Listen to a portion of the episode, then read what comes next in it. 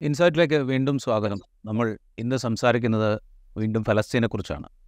രണ്ടായിരത്തി ഇരുപത്തി മൂന്ന് ഒക്ടോബർ ഏഴിന് ദശകങ്ങൾ നീണ്ട അധിനിവേശത്തിനെതിരായ സമരത്തിന്റെ തുടർച്ചയെന്നോണം ഹമാസ് ഇസ്രായേലിലേക്ക് കടന്നു കയറി നടത്തിയ ആക്രമണം. അതിനെ തുടർന്ന് അതിന് തിരിച്ചടിയെന്നോണം ഇസ്രായേൽ ആരംഭിച്ച വംശഹത്യാശ്രമം. ആ വംശഹത്യാശ്രമത്തിന് നാളെ നൂറ് ദിവസം തികയുകയാണ്. ഈ നൂറ് ദിവസത്തിനിടെ ഇരുപത്തി മൂവായിരത്തി അഞ്ഞൂറിലധികം മനുഷ്യജീവനുകളാണ് ഗസയിൽ ഇല്ലാതായത്. അതിൽ തന്നെ പതിനായിരത്തോളം കുഞ്ഞുങ്ങൾ പതിനായിരത്തിലധികം കുഞ്ഞുങ്ങൾ. ഒരു ലക്ഷത്തോളം പേർക്ക് പരുക്കേറ്റിട്ടുണ്ട്. പലരെയും കാണാതായിട്ടുണ്ട്. കെട്ടിടങ്ങൾ നിരവധി ഇസ്രായേൽ സൈന്യം ബോംബിട്ട് തകർത്തു കഴിഞ്ഞിരിക്കുന്നു. ആശുപത്രികൾ പോലും അവർ ഒഴിവാക്കിയിട്ടില്ല. അഭയാർത്ഥി ക്യാമ്പുകൾ ഒഴിവാക്കിയിട്ടില്ല. സ്കൂളുകൾ ഒഴിവാക്കിയിട്ടില്ല. ഒരുപക്ഷെ സമീപകാല ലോക ചരിത്രം കണ്ട ഏറ്റവും ക്രൂരമായ വംശഹത്യാശ്രമമാണ് പലസ്തീനിൽ ഇപ്പോൾ അരങ്ങേറിക്കൊണ്ടിരിക്കുന്നത് എന്ന് പറയേണ്ടി വരും.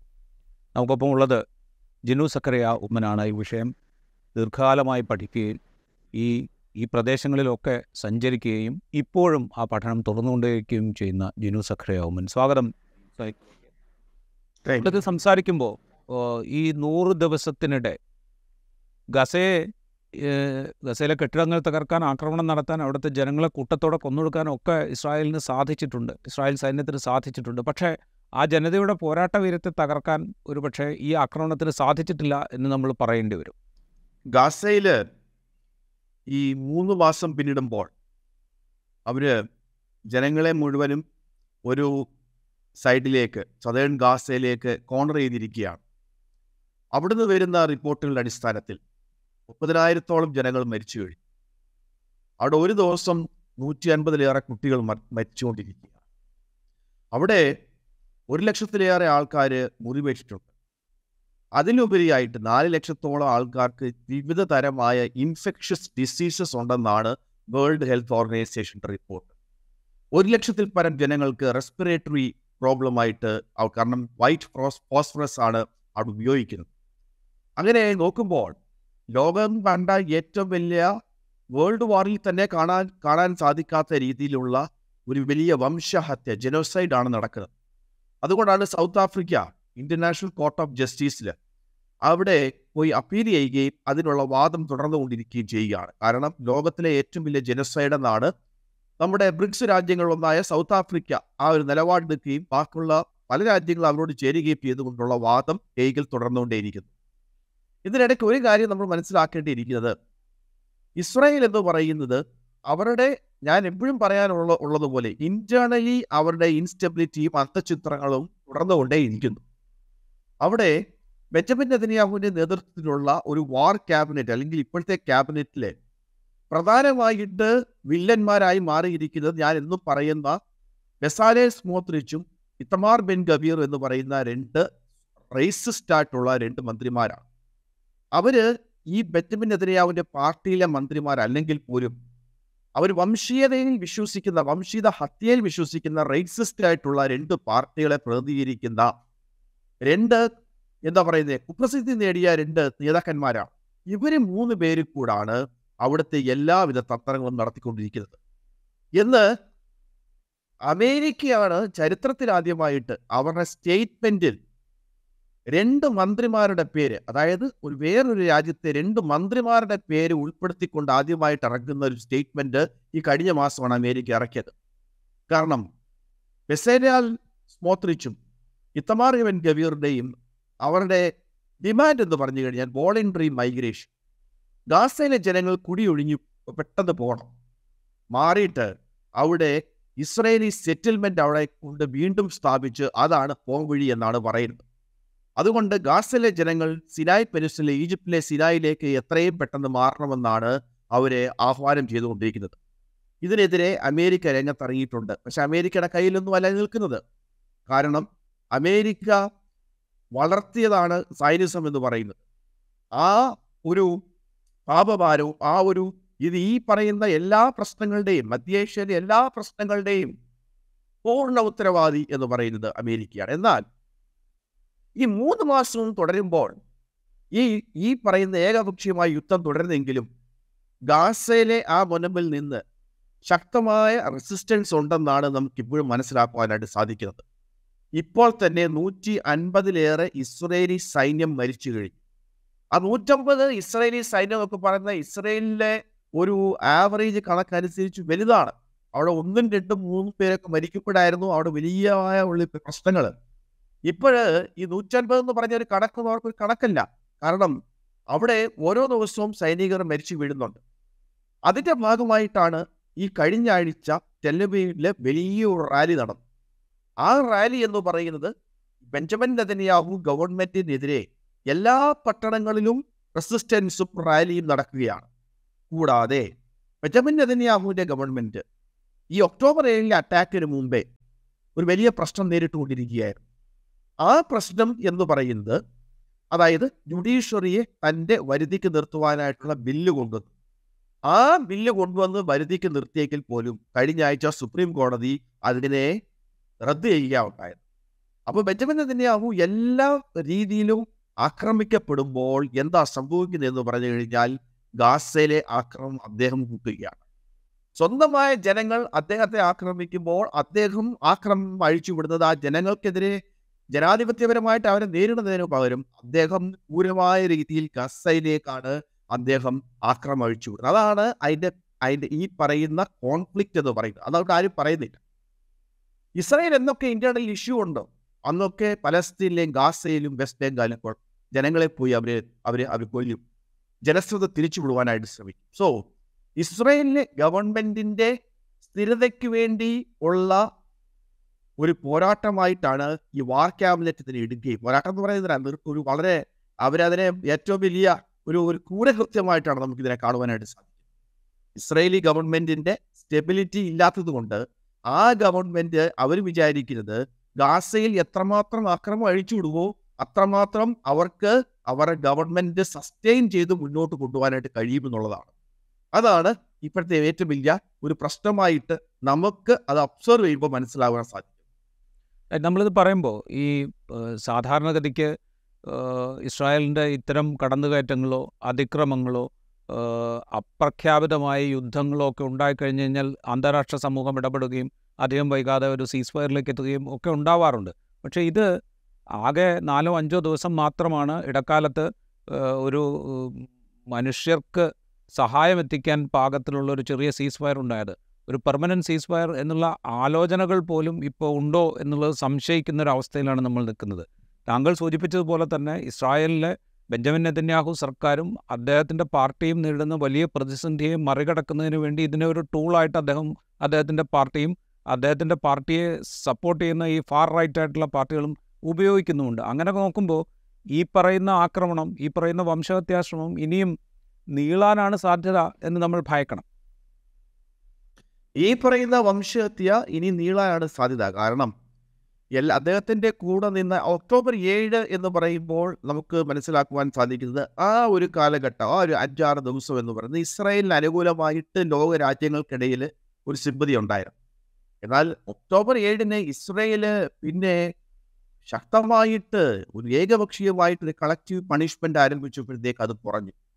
അത് കുറഞ്ഞതിന്റെ കാരണം കൊണ്ട് ഈ ഈ ഇസ്രയേലി ഗവൺമെന്റ് കൃത്യമായി ഇപ്പോൾ ചെയ്തുകൊണ്ടിരിക്കുന്നത് പറഞ്ഞു കഴിഞ്ഞാൽ അവരെ ആര് പറഞ്ഞാലും കേൾക്കുവാനായിട്ടോ കൺട്രോൾ ചെയ്യാനായിട്ടോ അവരെ അവർ അവർ കൂട്ടാക്കുന്നില്ല അമേരിക്ക ഒരു പരിധി വരെ ഈ വാർ നിർത്തണമെന്നാണ് ആഗ്രഹിക്കുന്നത്. കാരണം അമേരിക്കയുടെ മുന്നിൽ ബാക്കി അറബ് രാജ്യങ്ങളുണ്ട് ഗൾഫ് രാജ്യങ്ങളുണ്ട്. വേറെ കുറെ അന്താരാഷ്ട്ര തലത്തിൽ വേറെ വേറെ പ്രശ്നങ്ങളുണ്ട്. അതായത് ഒന്ന് ഈ ഗൾഫ് രാജ്യങ്ങളിലെ യു എ ഇ പോലുള്ള രാജ്യങ്ങൾ വേറെ വഴി അവർക്കില്ല അതുകൊണ്ടാണ് അവർ റഷ്യയും ബ്രസീലും ഒക്കെ കൊണ്ടിരുന്ന ആ ഒരു റെസൊല്യൂഷനോടൊപ്പം ഐക്യരാഷ്ട്രസഭയിൽ അമേരിക്കയോടൊപ്പം അവരില്ല.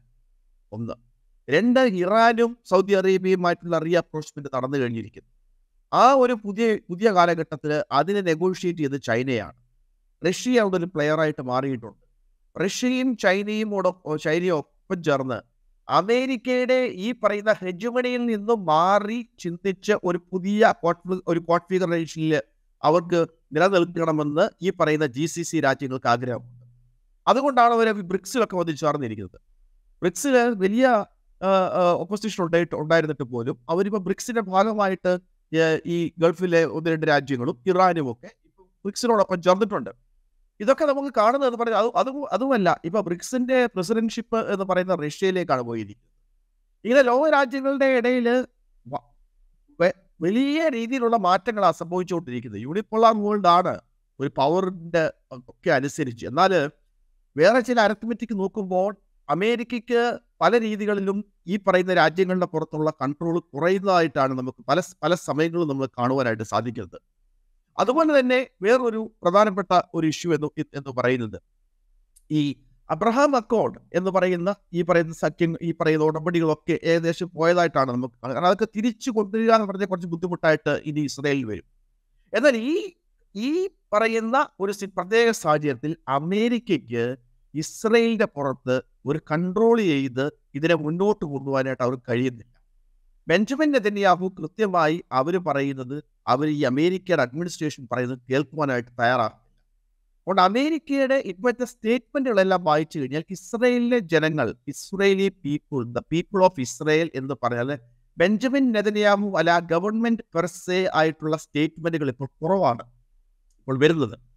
അത് ഈ പർട്ടിക്കുലർ ഗവൺമെന്റിനോട് അവർക്ക് ഇനി ഇനിയും അവർക്ക് സഖ്യം ചേർന്ന് പോകാനായിട്ട് വലിയ താല്പര്യം ഇല്ലാതായിട്ടാണ് കാണുന്നത്. പക്ഷേ ഇസ്രയേലുമായിട്ടുള്ള ബന്ധം അവർ ശക്തമായിട്ട് തന്നെ തുടരും അതിന്റെ കാരണം എന്ന് പറയുന്നത് അവരുടെ ഓൾറെഡി അവരുടെ സേനയുണ്ട്. ഇപ്പോൾ ഈ പറയുന്ന കോൺഫ്ലിക്ട് നടക്കുന്ന സ്ഥലത്ത് അമേരിക്ക ഇപ്പോഴും ഫണ്ട് ചെയ്യുന്നുണ്ട്. എന്നാൽ ഈ റഷ്യ ഉക്രൈൻ നമ്മൾ നോക്കുമ്പോൾ ഈ കഴിഞ്ഞ ഒരു രണ്ട് വർഷം അത് പിന്നിടുക. അവിടെ ഒരു അയ്യായിരം പേരെ മരിച്ചിട്ടുണ്ട്. റഷ്യക്ക് വിചാരിക്കാമെങ്കിൽ റഷ്യക്ക് എത്രയോ വലിയ നാശനഷ്ടമാണ് ഉണ്ടാക്കാം എന്നാൽ മൂന്ന് മാസം കൊണ്ടാണ് ഇവിടെ ഇരുപത്തയ്യായിരം തൊട്ട് മുപ്പതിനായിരം പേര് മരിച്ചു വീണിരിക്കുന്നത് അതാണ് അതിന്റെ നമ്മൾ നമ്മളാ നമ്മളെ നോക്ക് നമ്മളാ നോക്കുന്നതിന്റെ ആ ഒരു ഒരു സങ്കടകരമായ കാര്യം എന്ന് പറയാൻ അതാണ്. കാരണം അവിടെ ഒരു ചെക്ക് ആൻഡ് ബാലൻസ് ഇല്ലാതെ ഗാസയിലെ ഏകപക്ഷീയമായിട്ടുള്ള അക്രമം അഴിച്ചു അഴിച്ചുവിട്ടുകൊണ്ടിരിക്കുകയാണ് അപ്പൊ നമുക്കിപ്പോൾ മനസ്സിലാക്കുവാനായിട്ട് സാധിക്കുന്നത് ബെഞ്ചമിൻ തന്നെയാവൂ ഇപ്പോൾ അദ്ദേഹം പുതിയൊരു തന്ത്രം ഇറക്കിയിരിക്കുകയാണ് ഇസ്രായേൽ. അദ്ദേഹം പറഞ്ഞു എന്റെ കൂടെ ആരുമില്ല. നമ്മൾ തന്നെയേ ഉള്ളൂ ഈ യുദ്ധത്തിൽ. ആ യുദ്ധത്തിൽ നമ്മുടെ സഖ്യകക്ഷികളെല്ലാം നമ്മളെ വിട്ടുകഴിച്ചിരിക്കുന്നു സഖ്യരാജ്യങ്ങളെല്ലാം. നമ്മൾ ഇത് ഒറ്റയ്ക്ക് നമ്മൾ പോരാടണം എന്നൊക്കെയുള്ള ചില അറ്ററൻസസ് ഒക്കെ നടത്തിക്കൊണ്ടാണ് അദ്ദേഹം വീണ്ടും ഈ യുദ്ധം നടത്തിക്കൊണ്ടിരിക്കുന്നത്. ഇപ്പോഴത്തെ ഒരു സ്ഥിതി അനുസരിച്ച് അമേരിക്കയ്ക്ക് ഇത് പലസ്തീൻ അതോറിറ്റിക്ക് കൈമാറണമെന്നാണ് അവർ ആഗ്രഹം. എന്നാൽ പലസ്തീൻ അതോറിറ്റിക്ക് ഇത് ഏറ്റെടുക്കുവാനായിട്ട് ആഗ്രഹമില്ല എന്നാണ് നമുക്ക് മനസ്സിലാക്കുവാനായിട്ട് സാധിക്കുന്നത്. കാരണം വെസ്റ്റ് ബാങ്ക് ഓൾറെഡി തന്നെ അവിടെ പ്രശ്നങ്ങളാണ്. അവിടെ പലസ്തീൻ അതോറിറ്റിയുടെ കയ്യിലെങ്കിൽ പോലും അമേരിക്കയാണ് അവിടെ കൺട്രോൾ ചെയ്യുന്നത്. വെസ്റ്റ് ബാങ്കിൽ ഈ പറയുന്ന സമയത്ത് വെസ്റ്റ് ബാങ്കിൽ നൂറ്റൻപത് പേര് മരിച്ചു കഴിഞ്ഞു. അതിനെക്കുറിച്ച് ആരും സംസാരിക്കുന്നില്ല.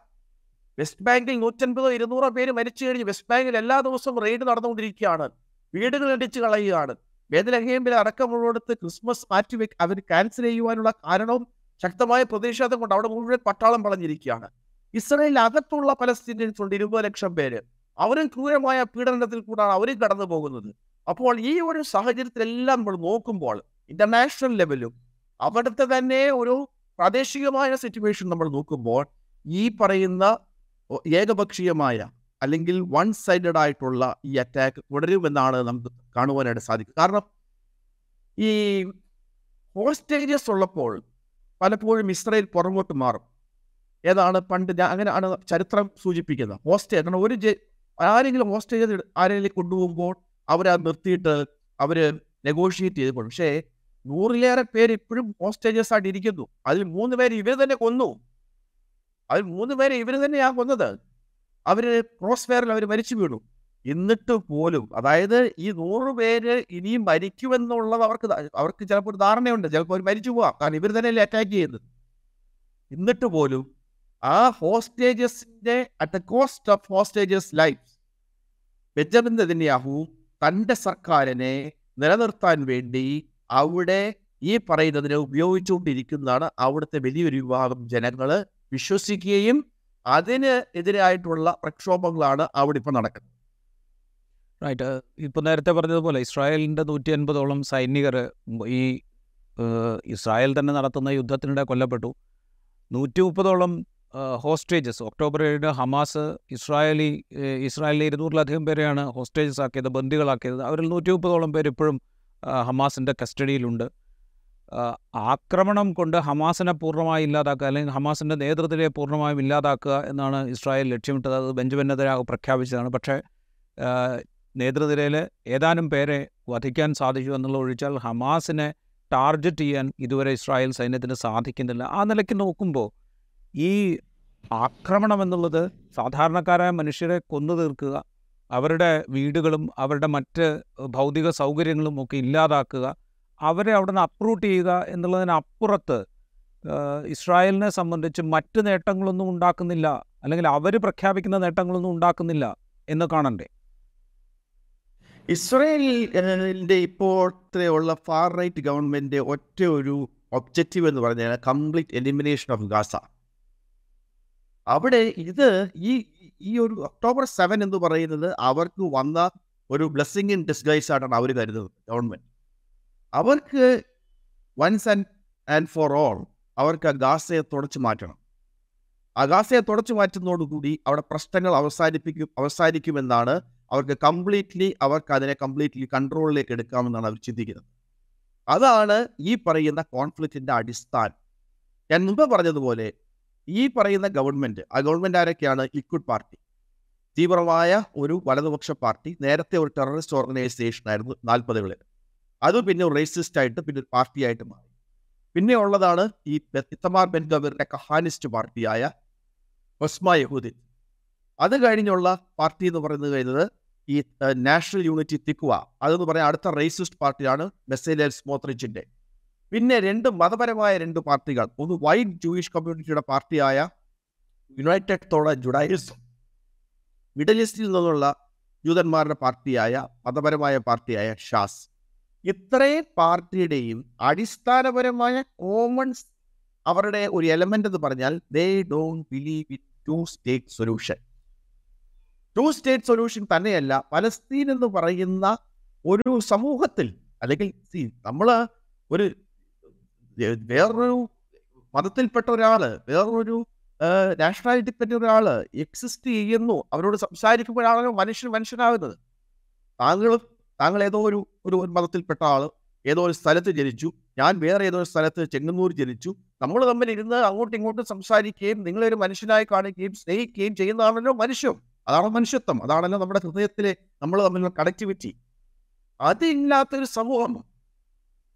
അതില്ലാത്തൊരു പാർട്ടി. ആ ഞാൻ ഈ പറയുന്നതൊന്നും ഇസ്രയേലിലെ ജനങ്ങൾക്ക് മുഴുവനായിട്ട് ഇതിലല്ല. അതാണ് പ്രധാനമായിട്ട് നമ്മൾ മനസ്സിലാക്കേണ്ട കാര്യം. കാരണം ഈ പറയുന്ന അറ്റാക്കിൽ അമാസിന്റെ അറ്റാക്കിൽ പലസ്തീന് വേണ്ടി നിന്നവർ പലരും മരിച്ചു. അത് നമ്മൾ ഇപ്പോൾ പറഞ്ഞിരുന്നല്ലോ.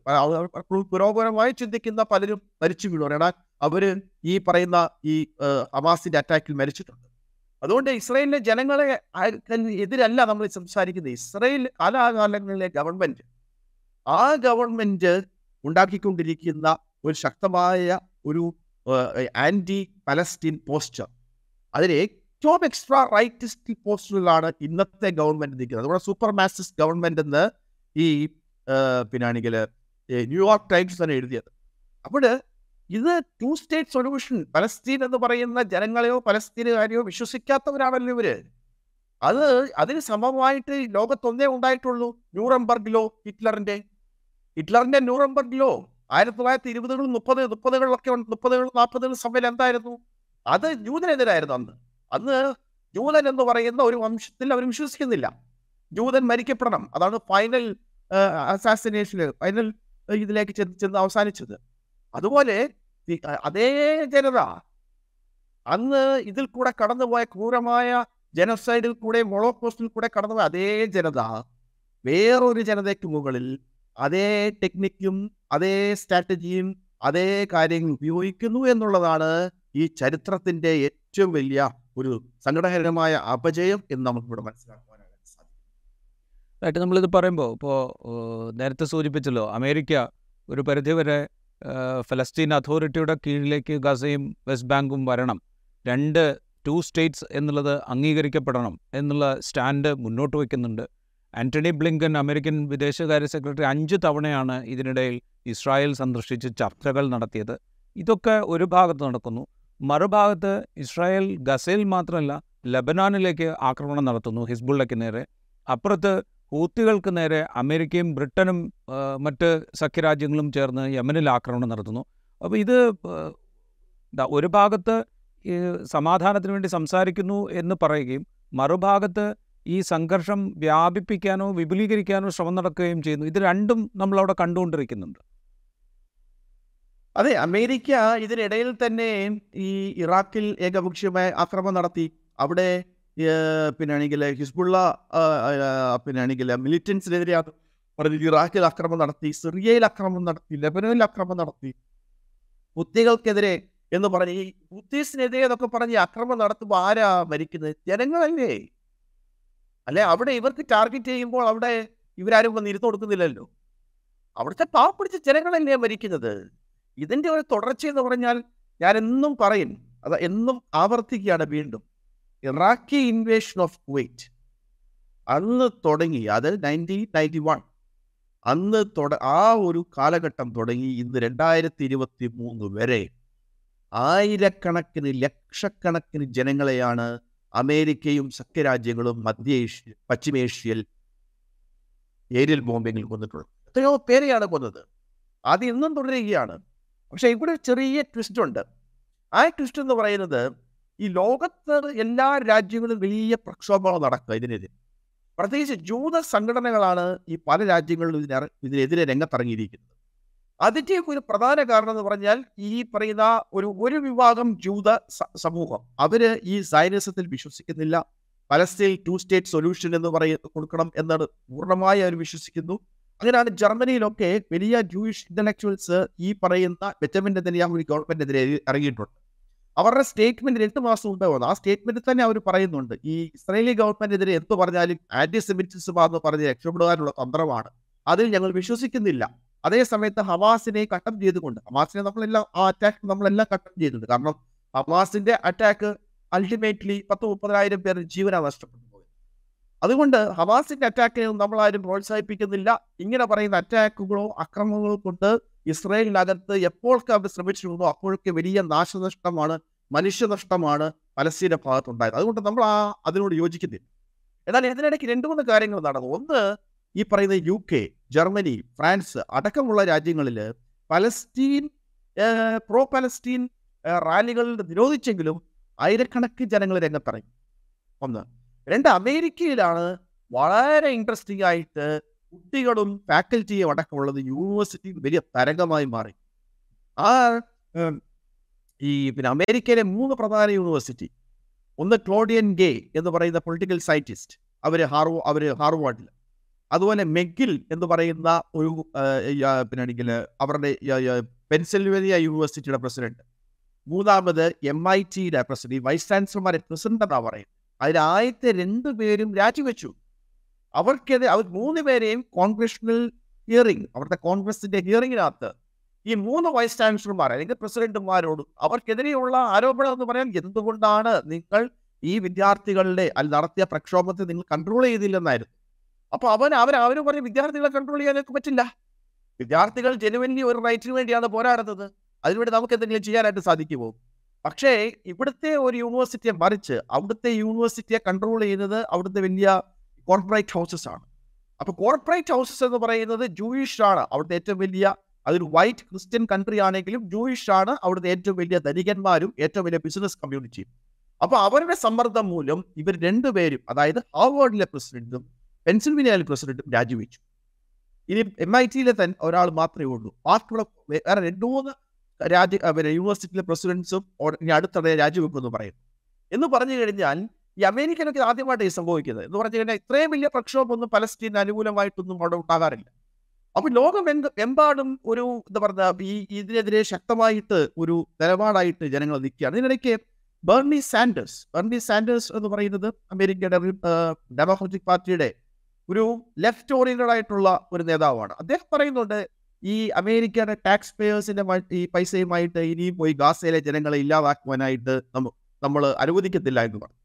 അപ്പൊ അപ്പം സോ ഫോർ ഈ ലോക രാജ്യങ്ങളുടെ ഇടയിൽ എല്ലാവരും ഇത് പാശ്ചാത്യ രാജ്യങ്ങൾ ഈ ഇസ്രയേലിനോടൊപ്പം ഉണ്ടെങ്കിൽ പോലും അവിടുത്തെ ജനങ്ങളിൽ ഒരു വലിയ വിഭാഗം ജനങ്ങൾ ഈ അവരുടെ നയങ്ങളോട് ഒപ്പമില്ല. അതുകൊണ്ടാണ് കാനഡയും അതുപോലെ തന്നെ ഫ്രാൻസും ഒക്കെ സ്റ്റേറ്റ്മെന്റ് കാനഡയുടെയും ഫ്രാൻസിന്റെയും ഒക്കെ സ്റ്റേറ്റ്മെന്റിനെ വളരെ രൂക്ഷമായ ഭാഷയിലാണ് ബെഞ്ചമിൻ നെതന്യാഹു അതിനെതിരെ പ്രതികരിച്ചത്. അതിനെല്ലാം അദ്ദേഹം വളരെ റേസിസ്റ്റ് ആയിട്ട് ആന്റി സെമിറ്റിക് ആയിട്ട് അങ്ങ് മാറ്റും. ഈ ആന്റി സെമിറ്റിക് ആയിട്ട് മാറ്റി കഴിയുമ്പോൾ യൂറോപ്യൻസ് അവർ ഇതിനകത്ത് പെട്ടെന്ന് തന്നെ വീഴും. കാരണം എന്താണ്? Their past is very dubious കാരണം ഈ ഹോളോകോസ്റ്റിന്റെ വലിയ പാസ്റ്റ് ജൂയിഷ് പേഴ്സിക്യൂഷന്റെ വലിയൊരു പാസ്റ്റ് ഈ യൂറോപ്യൻസ് കൊണ്ടു നടക്കുന്നതുകൊണ്ട് വളരെ ഈസിയാണ് ഈ ഈ ഇസ്രായേലി ഗവൺമെന്റിന്റെ യൂറോപ്പിനെ അറ്റാക്ക് ചെയ്യാൻ. അപ്പൊ തന്നെ അവർ ഇതിനകത്തൊക്കെ സക്കം ചെയ്യും. പക്ഷേ ഫ്രാൻസ് അവരാണെങ്കിൽ ബ്രസീലോ ഇന്ത്യയോ ചൈനയോ സൗത്ത് ആഫ്രിക്കയിലോ ഈ- പറയുന്ന ആന്റിസെമിറ്റിസം നടക്കില്ല. പക്ഷെ അതിൽ ഈ അതുകൊണ്ടാണ് സൗത്ത് ആഫ്രിക്കയിലെ ഒരു ഒരു ഇൻട്രസ്റ്റിംഗ് തിങ് ഞാൻ അതുകൊണ്ട് ഈ പ്ര- പ്രേക്ഷകരോട് പറയാൻ ആഗ്രഹിക്കുകയാണ്. ഈ സൗത്ത് ആഫ്രിക്കയിൽ ഈ പിന്നാണെങ്കിൽ സ്വാതന്ത്ര്യമൊക്കെ ലഭിച്ചതിന് ശേഷം നെൽസൺ മണ്ടേല മോചിതനായിട്ട് പ്രസിഡന്റായിട്ട് അദ്ദേഹം അമേരിക്കയിൽ ചെന്നു. അപ്പൊ അമേരിക്കയിൽ ചെന്ന് അവിടെ വലിയൊരു ഡിബേറ്റ് അന്ന് പലസ്തീനുമായിട്ട് നടക്കും ബന്ധപ്പെട്ട് നടക്കുകയാണ്. അപ്പോൾ അദ്ദേഹം പറയുന്ന മൂന്ന് കാര്യങ്ങളുണ്ട്. അദ്ദേഹം പറയുന്നുണ്ട് ജൂയിഷ് കമ്മ്യൂണിറ്റി ജൂയിഷ് ഇന്റലക്ച്വൽസ് അവരെന്ന് പറഞ്ഞാൽ ആഫ്രിക്കൻ നാഷണൽ കോൺഗ്രസിന്റെയും സൗത്ത് ആഫ്രിക്കൻ കമ്മ്യൂണിസ്റ്റ് പാർട്ടിയുടെയും അല്ലെങ്കിൽ ഈ പറയുന്ന റേസിസ്റ്റ് ആയിട്ടുള്ള പിന്നെ മൂവ്മെന്റിനെതിരെയുള്ള പോരാട്ടത്തിൽ ഞങ്ങളുടെ ടോപ്പിൽ തന്നെ അവരുണ്ടായിരുന്നു. പക്ഷെ ഞങ്ങളുടെ ഇന്നത്തെ ഗവൺമെന്റിലും അവരുണ്ട്. ദേ ആർ അവർ കോംറേറ്റ്സ് ബട്ട് അതൊന്നും പലസ്തീന്റെ പോരാട്ടത്തിന് വേണ്ടി തടസ്സമായി നിൽക്കത്തില്ല.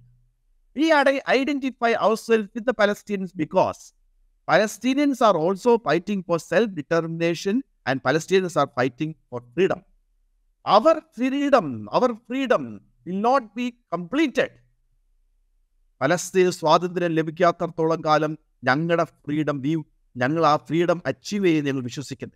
Our freedom we will will be complete only once the Palestinians are free once they ഒരു പലസ്തീനിയൻ സ്റ്റേറ്റിനെ അവർ എസ്റ്റാബ്ലിഷ് ചെയ്താൽ മാത്രമേ ആ ഒരു ലെവലിലേക്ക് അവരെത്തൂ എന്നുള്ളതാണ് നെൽസൺ മണ്ടേലയുടെ വലിയ വാക്കുകൾ. അതാണ് നമ്മൾ അടിസ്ഥാനപരമായി ഞാൻ എപ്പോഴും ഇന്റർനാഷണൽ റിലേഷൻസും ഈ പലസ്തീനെയും കാണുമ്പോൾ അങ്ങനെയാണ് ചിന്തിക്കുന്നത്. ആ പലസ്തീൻ എന്ന് അതുകൊണ്ടാണ് ഞാൻ വീണ്ടും വീണ്ടും കേരളത്തിൽ ആവർത്തിച്ചു പറഞ്ഞത് ഇതൊരിക്കലും ജൂതനും മുസ്ലിമുമായിട്ടുള്ള പോരാട്ടമല്ല. ജൂതനും മുസ്ലിമുമായിട്ടുള്ള പോരാട്ടത്തെ ഇത് ചിത്രീകരിച്ചു കഴിഞ്ഞാൽ അതാണ് സാമ്രാജ്യ ശക്തികൾക്ക് വേണ്ടത്. സാമ്രാജ്യ ശക്തികളുടെ ഏറ്റവും വലിയ തന്ത്രവും അതുതന്നെയാണ്. ഇസ്ലാമോഫോബിയെ ഇതിനെ കൊണ്ട് കിട്ടുക. ഇസ്ലാമോഫോബിയെ ഇതിനെ കൊണ്ട് കിട്ടിക്കഴിഞ്ഞു കഴിഞ്ഞാൽ പിന്നെ സിറ്റുവേഷൻ വളരെ എളുപ്പമാണ്. ഇന്ത്യയിലെ ഗവൺമെന്റ് പോളിസിയും അതിലേക്കാണ് തിരിഞ്ഞു പോകുന്നത് റൈറ്റ് ഞാൻ അവസാനം ഒരു കാര്യം ചോദിക്കട്ടെ. ഇപ്പോൾ ഈ ലോകവ്യാപകമായിട്ട് വരുന്ന പ്രതിഷേധങ്ങളുണ്ട്. ആ പ്രതിഷേധങ്ങളിൽ ജൂയിഷ് സമുദായത്തിലെ അംഗങ്ങൾ തന്നെ പങ്കെടുക്കുന്നുണ്ട്. ജൂത സമുദായത്തിലെ അംഗങ്ങൾ തന്നെ വ്യാപകമായി പങ്കെടുക്കുന്നുണ്ട്. ഇപ്പോൾ താങ്കൾ തന്നെ സൂചിപ്പിച്ച പോലെ അമേരിക്കയിൽ യു കെയിൽ യൂറോപ്പിലെ പല രാജ്യങ്ങളിലും ഒക്കെ വലിയ പ്രതിഷേധം ഉയരുന്നുണ്ട്. പല ഇന്റർനാഷണൽ ഫോറങ്ങളിലും ഇത് സംബന്ധിച്ചുള്ള പ്രമേയങ്ങൾ വരുന്നുണ്ട്. സീസ്ഫയറിനെ സീസ് ഫയറിനെ കുറിച്ചുള്ള ആവശ്യങ്ങൾ വരുന്നുണ്ട് അത് യു എൻ പൊതുസഭയിൽ അംഗീകരിക്കപ്പെടുന്നുണ്ട്. ഹേഗിലെ അന്താരാഷ്ട്ര കോടതിയിൽ ഈ വംശഹത്യയെക്കുറിച്ച് യുദ്ധക്കുറ്റത്തെക്കുറിച്ചുള്ള പരാതികളുണ്ട് അത് പരിഗണിക്കപ്പെടുന്നുണ്ട്. ഇതൊക്കെയുണ്ട് അമേരിക്ക പോലും മുൻപ് ഞങ്ങൾ ഞങ്ങൾ പൂർണമായും ഇസ്രായേലിന്റെ കൂടെയാണ് അല്ലെങ്കിൽ ബെഞ്ചമിൻ നെതന്യാഹുവിന്റെ കൂടെയാണ് എന്ന് പറഞ്ഞിരുന്ന അമേരിക്ക ഇപ്പോൾ രണ്ട് സ്റ്റേറ്റ് എന്നുള്ളത് അംഗീകരിക്കപ്പെടണം സീസ് ഫയർ വേണം എന്നൊക്കെ ആവശ്യപ്പെടുന്നു. ഇങ്ങനെ മാറുന്നുണ്ട്. പക്ഷെ ഇതൊന്നും ഇസ്രായേലിനെ തടയാൻ പര്യാപ്തമാകുന്നില്ല എന്ന് പറയുന്നത്. അത് ഈ ആഗോള രാഷ്ട്രീയത്തിൽ ഉണ്ടാക്കാൻ പോകുന്നൊരു മാറ്റം അതെന്താണ്? ആക്ച്വലി അത് വളരെ ഒരു ഒരു വളരെ ഒരു കോംപ്ലിക്കേറ്റഡ് ചോദ്യമാണ്. ഇസ്രായേലിനെ കൺട്രോൾ ചെയ്യാനായിട്ട് അമേരിക്കയ്ക്ക് കഴിയില്ല. ഞാനത് ആദ്യം വന്നപ്പോൾ തന്നെ ആദ്യത്തെ ചർച്ചയിൽ തന്നെ ഏഷ്യാനെറ്റിലും ബാക്കിയുള്ള ടി വി ചാനലുകൾ ഞാൻ പറഞ്ഞാണ് അമേരി അമേരിക്കയുടെ കൺട്രോളിലല്ല ബെഞ്ചമിൻ നദിനിയ അമേരിക്ക ഈ ഒക്ടോബർ സെവൻത്തിന് ശേഷം ഞാൻ വീണ്ടും ആ വാക്ക് ഉപയോഗിക്കുകയാണ്. ഈ ഓട്ടോമാറ്റിക് ആയിട്ടുള്ള വയലന്റ് ലാഡർ ആ ലാഡറിലേക്ക് കയറി നിന്ന് അങ്ങ് പോകാൻ പറ്റു മുന്നോട്ട് പോകാനേ പറ്റത്തുള്ളൂ. അവരുടെ കയ്യിൽ ഇന്ന് ഒരു സ്റ്റിയറിംഗ് ഇല്ല. ബെഞ്ചമിൻ നെതന്യാഹു എന്ന് പറയുന്ന ഒരു സൂപ്പർ മാസിസ്റ്റ് ആയിട്ടുള്ള ഗവൺമെന്റിന്റെ നേതാവ് നയിക്കുന്ന ഒരു മുങ്ങാൻ പോകുന്ന ഒരു റേസിസ്റ്റ് ആയിട്ടുള്ള ക്രൂരമായ കപ്പലിൽ ഒരു കപ്പലിൽ. ആ കപ്പലിന്റെ ഓരം ചേർന്ന് അമേരിക്കയും അങ്ങ് പോവുകയാണ്. അതിന് രണ്ട് മൂന്ന് ഫാക്ടേഴ്സ് ഉണ്ട്. ഒന്ന് ജോ ബൈഡൻ അത്ര വലിയ സ്ട്രോങ് ആയിട്ടുള്ള പ്രസിഡന്റ് അല്ല. രണ്ട് അമേരിക്കയിലാണെങ്കിൽ തെരഞ്ഞെടുപ്പ് വരാൻ പോകുന്നു. മൂന്ന് അമേരിക്കൻ ജൂയിഷ് കമ്മിറ്റി നാല് അമേരിക്കൻ ഇസ്രായേൽ പബ്ലിക് അഫയേഴ്സ് കമ്മിറ്റിയുടെ ഒരു ഇൻഫ്ലുവൻസ് അഞ്ച് അമേരിക്കയിലെ വലിയ ധനികരായ ജൂയിഷ് ലോബി പിന്നെ ഈ പറയുന്ന യൂറോപ്പും അമേരിക്കയും ഒക്കെ ചേർന്ന് ഇപ്പോൾ ഇപ്പോൾ നാറ്റോയുമായിട്ട് റഷ്യയുമായിട്ട് നടത്തിക്കൊണ്ടിരിക്കുന്ന വലിയ യുദ്ധം.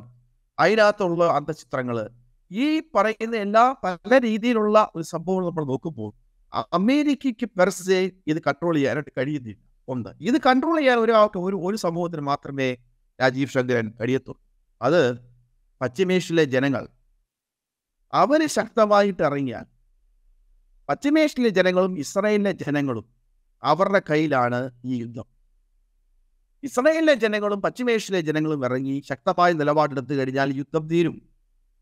എന്നാൽ പശ്ചിമേഷ്യയിലെ അറബ് കൺട്രീസ് അവർ പലപ്പോഴും വെയ്വർ ചെയ്തതിന്റെ കാര്യമായിട്ടാണ് ഈ സംഭവിച്ചിരിക്കുന്നത്. ഇപ്പോൾ നമ്മൾ നോക്കുവാണെങ്കിൽ ഈ ഒക്ടോബർ ഏഴിന് മുമ്പേ ഈ സൗദി അറേബ്യ പോലും ഇസ്രയേലുമായിട്ട് നെഗോഷിയേഷൻ ചെയ്ത് ബൈലാക്ടർ റിലേഷനിലേക്ക് എത്തി. അവിടെ പലസ്തീൻ എന്ന് പറയുന്ന നെഗോഷിയേറ്റിംഗ് നെഗോഷിയേറ്റിംഗ് ടേബിളിൽ ഇല്ലായിരുന്നു. സൽമി സൗമദ് എന്ന് പറയുന്ന വലിയ നമ്മുടെ അംബാസഡർ അദ്ദേഹം ആ ഇത് കഴിഞ്ഞ ഉടനെ ഞാൻ ആർട്ടിക്കിൾ അദ്ദേഹത്തിന്റെ ആർട്ടിക്കിളാണ് അദ്ദേഹത്തിന്റെ ആർട്ടിക്കിളാണ് ഞാൻ റെഫർ ചെയ്യുന്നത്. ആ അമേരിക്കയും ഇസ്രയേലും തമ്മിലുള്ള ബന്ധത്തിൽ സോറി സൗദി അറേബ്യയും ഇസ്രയേലും തമ്മിലുള്ള ബന്ധത്തിൽ ആ ഒരു ബന്ധം പുനഃസ്ഥാപിക്കാനായിട്ട് അവർ അവർ ശ്രമിച്ചപ്പോൾ അവർ പലസ്തീൻ എന്ന് പറയുന്ന ക്വസ്റ്റ്യൻ അവിടെ കൊണ്ടുവന്നില്ല. അപ്പം അതുകൊണ്ടാണ് ഗിഡേൻ ലിബി എന്ന് പറയുന്ന ഇസ്രയേലിലെ കമന്റേറ്റർ പറയുന്നത് നമ്മൾ തൊട്ടടുത്ത പലസ്തീനുമായിട്ട് നെഗോഷിയേറ്റ് ചെയ്യാൻ നമുക്ക് താല്പര്യമില്ല. പക്ഷേ റിച്ച് അറബ് മുസ്ലിം കൺട്രീസുമായിട്ട് ഇസ്രയേൽ അവരുമായിട്ട് സഖ്യത്തിൽ ഏർപ്പെടുവാൻ വളരെ വിഘ്നതയായി കാട്ടുന്നു സോ ഈ ഒരു മാറ്റത്തിന് പശ്ചിമേഷ്യയിലെ ജനങ്ങളും ഇസ്രയേലിലെ ജനങ്ങളും ഒരുപോലെ മനസ്സ് വെച്ചാൽ മതൽ ലോകരാഷ്ട്രങ്ങളൊന്നും ഇപ്പൊ അതിനെ കണ്ടു അങ്ങനല്ല ഇപ്പോഴത്തെ രീതിയിലുള്ള ഒരു ഇന്റർനാഷണൽ പൊളിറ്റിക്സും വേൾഡ് പൊളിറ്റിക്സും പോകുന്നത്. പണ്ട് പല പല രാജ്യങ്ങളിലെ യുദ്ധം പല രീതികളിലും കൺട്രോൾ ചെയ്യാൻ പറ്റി. അന്ന് യു അതിനൊക്കെ ഒരു പ്രധാന പ്രശ്നമുണ്ട്. അടിസ്ഥാനപരമായി ഇതിന്റെ പ്രധാന പ്രശ്നം പറഞ്ഞാൽ അന്ന് പശ്ചിമേഷ്യയിലും പലസ്തീനിലും ഈ പ്രശ്നങ്ങളിൽ വലിയ രീതിയിൽ ഇല്ലാഞ്ഞത് യു എസ് എസ് ആറിന്റെ കാലഘട്ടം. അന്ന് യു എസ് എസ് ആർ ഉണ്ട്. ശക്തമായ ഒരു വലിയ ചേരി രണ്ടാം ഒരു ഒരു ഒരു അമേരിക്കയ്ക്ക് എതിർത്തുകൊണ്ടൊരു വേറൊരു ചേരിയുണ്ട്. അല്ലെങ്കിൽ ഇന്ത്യ നോൺ അലൈൻമെന്റിന്റെ ഭാഗമാണ്. അതേസമയം യു എസ് എസ് ആറിന്റെ വളരെ അടുത്ത സുഹൃത്തുമാണ്. അപ്പൊ ഇങ്ങനെയുള്ള ആ ഒരു വലിയ ഒരു ബൈപ്പോളാർ വേൾഡ് ആയിരുന്നു അതാണ് അതിന്റെ അഭാവം. അതിന്റെ അഭാവം എന്നുള്ളത് വളരെ ശക്തമായിട്ട് മുഴച്ചു തരാൻ നിൽക്കുകയാണ് ഇന്നത്തെ വേൾഡ് ഓർഡർ റൈറ്റ് അതൊരു വലിയ പ്രതിസന്ധിയായി ഈ ഫലസ്തീൻ ഇസ്രായേൽ സംഘർഷത്തിലുമുണ്ട്. വൻ ശക്തിയുടെ പിന്തുണ ഇസ്രായേലിനുണ്ട്. ആ വൻ ശക്തിയുടെ പിന്തുണയിലാണ് ഇസ്രായേൽ ഈ ആക്രമണമൊക്കെ നടത്തിക്കൊണ്ടിരിക്കുന്നത് അമേരിക്കയുടെ. പക്ഷേ അമേരിക്ക നിർദ്ദേശിച്ചാൽ പോലും യുദ്ധം നിർത്തില്ല എന്ന അല്ലെങ്കിൽ വംശഹത്യ നിർത്തില്ല എന്ന നിർബന്ധ ബുദ്ധി കാണിക്കുന്നു ബെഞ്ചമിൻ നെതന്യാഹു. അതിനെ തടയാൻ അമേരിക്കയ്ക്ക് സാധിക്കുന്നില്ല. അവിടെ അമേരിക്കയുടെയും ഇസ്രായേലിന്റെയും അവരെ പിന്തുണയ്ക്കുന്ന രാജ്യങ്ങളുടെയും താല്പര്യങ്ങൾക്ക് അല്ലെങ്കിൽ അവരുടെ താല്പര്യങ്ങളെ മറികടന്നുകൊണ്ടൊരു നിലപാട് പ്രഖ്യാപിക്കാൻ പാകത്തിലുള്ള മറ്റൊരു ശക്തിയുടെ അഭാവം ലോകത്ത് മുഴച്ചു നിൽക്കുന്നു എന്നാണ് ജിനു ചൂണ്ടിക്കാണിക്കുന്നത്. അതിൽ ഒരു യാഥാർത്ഥ്യവും നമ്മുടെ മുമ്പിലുണ്ട്. പക്ഷേ ഈ ഇസ്രായേൽ തുടരുന്ന ഈ വംശഹത്യ ഒരുപക്ഷെ ലോകരാഷ്ട്രീയത്തിൽ വരും നാളുകളിൽ വലിയ മാറ്റങ്ങൾക്ക് കാരണമായേക്കും എന്ന് നമുക്ക് ആഗ്രഹിക്കാം. അതുമാത്രമല്ല ഇസ്രായേലിലെയും ഫലസ്തീനിലെയും ജനങ്ങൾ ഇസ്രായേലിന്റെ ജനത പോലും ഈ വംശഹത്യാ ശ്രമത്തെ വലിയ തോതിൽ അപലപിക്കുന്ന കാഴ്ച നമ്മൾ കാണുന്നുണ്ട്. ആ രണ്ടിടത്തെയും ജനങ്ങൾ ഇസ്രായേലിലെയും ഫലസ്തീനിലെയും പശ്ചിമേഷ്യയിലെയും ലോകത്താകെയുമുള്ള ജനങ്ങൾ ഈ വംശഹത്യാ ശ്രമത്തെ അവസാനിപ്പിക്കാൻ പാകത്തിലേക്കുള്ള പ്രതിഷേധവുമായി രംഗത്ത് വരും എന്ന് ഈ നഗ്ബ രണ്ടാം നഗ്ബയുടെ നൂറാം ദിനത്തിൽ നമുക്ക് പ്രതീക്ഷിക്കാം. വളരെ നന്ദി ജിനു. ഞങ്ങളോട് സഹകരിച്ചതിന് ഇൻസൈറ്റിൽ മറ്റൊരു എപ്പിസോഡുമായി കൂടിയാണ്